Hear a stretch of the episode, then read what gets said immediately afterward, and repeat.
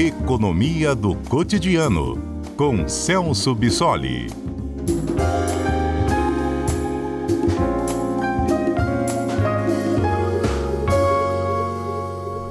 Celso Bissoli, boa tarde.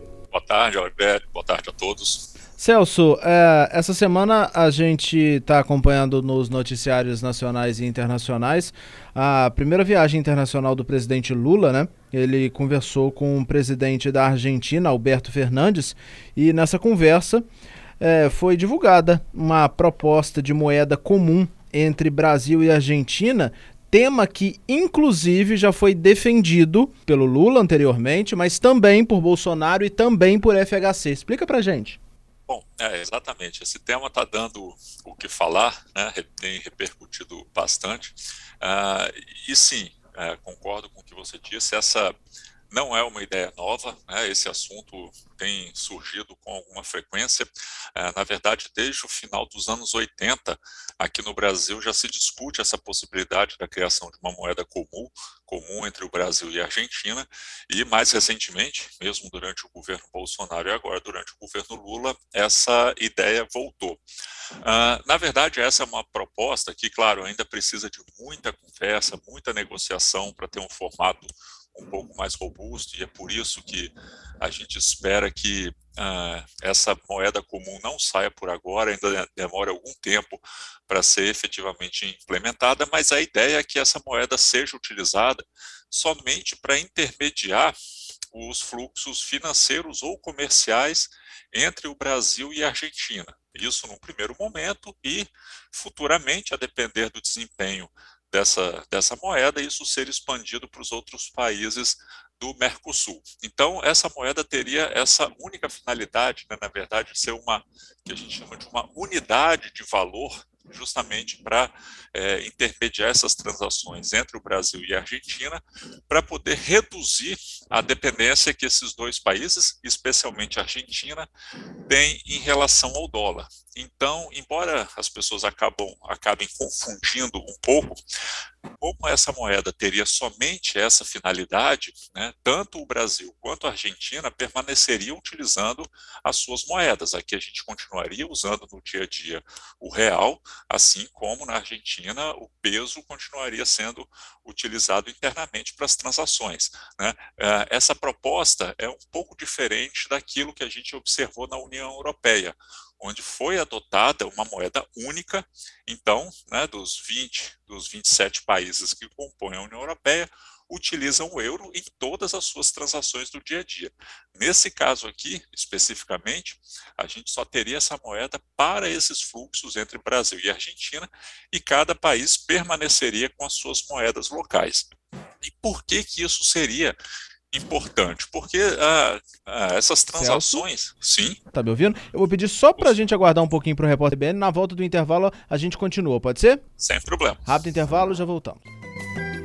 Estamos de volta com o CBN Cotidiano, conversando com Celso Bissoli em Economia do Cotidiano e ele que explica pra gente o que de fato significa essa proposta de moeda comum entre Brasil e Argentina. E Celso, retomando nossa conversa, você estava explicando a diferença, né, entre a questão da União Europeia, que existe uma moeda única. Essa moeda sugerida aqui na região uh, entre Brasil e Argentina seria com um objetivo específico, né?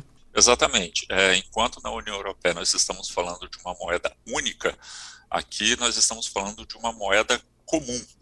Né? É, então, inclusive, até estão cunhando alguns outros termos para se referir a essa moeda, justamente para evitar essa confusão e as pessoas não acharem que ah, nós vamos unificar as moedas entre os países. Então, ah, para ser utilizada justamente com essa finalidade de intermediar essas transações entre o Brasil e a Argentina nesse primeiro momento, uh, a proposta da, do lançamento dessa moeda faz parte de um projeto um pouco mais amplo, uh, no qual, uh, aqui no Brasil, seriam viabilizados créditos via bancos públicos e privados, justamente para aumentar as exportações do Brasil para a Argentina, ou seja, seria uma ideia de aumentar o fluxo comercial entre esses dois países. Então, ah, bancos públicos e privados do Brasil concederiam financiamentos, concederiam créditos para que ah, empresas argentinas aumentassem as suas compras aqui de produtos brasileiros, e isso também seria importante para a Argentina, porque os argentinos já não precisariam mais adquirir dólares para conseguir comprar esses produtos no Brasil. Ou seja, a gente diminuiria essa dependência, porque nas transações entre o Brasil e a Argentina, a gente acaba tendo que recorrer a uma terceira moeda, né, moeda de um terceiro país, que é o dólar, que é a moeda que a gente utiliza em todas essas transações comerciais. No caso do nosso país vizinho aqui, a Argentina, em função de vários anos de crise econômica, a Argentina possui uma baixa reserva de dólares. Né? Isso dificulta bastante as suas transações comerciais. Então, essa proposta seria uma forma do Brasil ajudar a Argentina a aumentar as suas compras, claro, compras vindas do Brasil, né? contornando esse problema de acesso que a Argentina tem em relação ao dólar. Então, seria uma forma de aumentar os fluxos comerciais entre esses dois países sem necessariamente pressionar as taxas de câmbio, porque não envolveriam o dólar. Então, seria uma, uma proposta que faz parte de um pacote para tentar aumentar as transações entre esses dois países, recuperando um pouco a importância desse comércio para o Brasil. A Argentina, que ainda é um importante parceiro comercial aqui do Brasil, né, tem perdido uh, espaço nesse comércio para a China, que assumiu o segundo lugar, somente atrás dos Estados Unidos, e a ideia é recuperar é, um certo protagonismo da Argentina e até estimular um pouco um processo de industrialização desses países. Então, a moeda comum que está se propondo faz parte de um objetivo estratégico um pouco maior do que simplesmente utilizar uma única unidade de valor para trocas comerciais. Ô Celso, tendo isso em vista, você acredita é, com sua experiência que agora isso realmente se concretize ou fique apenas entre as negociações e intenções? E já acrescento a pergunta com a informação, querendo saber também se você acredita também que isso possa ter a adesão de outros países aqui da América do Sul para essa moeda. Certo. Uh, respondendo um pouquinho de trás para frente, né, nós já tivemos inclusive algumas manifestações e caso mais emblemático e recente foi o do México, que se mostrou contrário a essa proposta, né? E a gente precisa considerar, e agora respondendo à sua primeira questão, uh, considerar algumas diferenças importantes que existem entre o Brasil e a Argentina, que vão acabar se configurando como grandes barreiras à implementação dessa moeda comum. Né? Não é algo tão simples. A gente tem que lembrar que as transações entre Brasil e Argentina já são intermediadas por um sistema específico que funciona entre os bancos centrais, né, um sistema de moeda local, que já permite algumas transações entre o real e o peso argentino sem necessariamente a gente fazer a conversão no dólar. Né? Então, já, já existe algum mecanismo para intermediar essas transações. Agora, a gente tem que considerar justamente essas diferenças entre os dois países, porque ah, os dois países têm taxas de juros muito diferentes entre si, é, inflações muito diferentes. Né? Nossa inflação ah, no ano passado fechou né, bem abaixo dos dois dígitos aqui no Brasil, enquanto na Argentina a inflação no ano passado foi de 95%.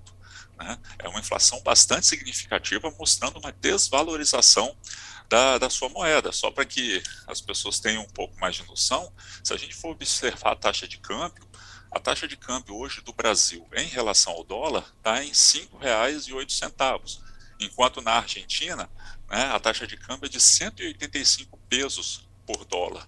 Né? Então a gente tem também taxas de câmbio muito diferenciadas, mostrando que a moeda argentina tem, uh, tem passado por um processo significativo de desvalorização. Então, diante de taxas de juros, de inflação e a própria situação fiscal do país bastante diferentes, né, é, é bem provável que esse processo de uma moeda comum não se sustente tão facilmente diante dessas diferenças. Né? Com tantas diferenças assim, uma ideia dessa acaba tendo muita dificuldade. Uma outra preocupação que a gente tem em relação a essa proposta é que a gente tem que ter um cuidado para que esses acordos acabem não contagiando né, aqui o Brasil com a crise econômica que a gente está observando na Argentina, já que instituições brasileiras, bancos públicos e privados, vão financiar é, essas compras de produtos brasileiros pela Argentina. Tudo bem que o Brasil está anunciando um fundo garantidor justamente para proteger as instituições brasileiras, mas a gente não sabe se isso vai ser suficiente para impedir esse efeito de contaminação.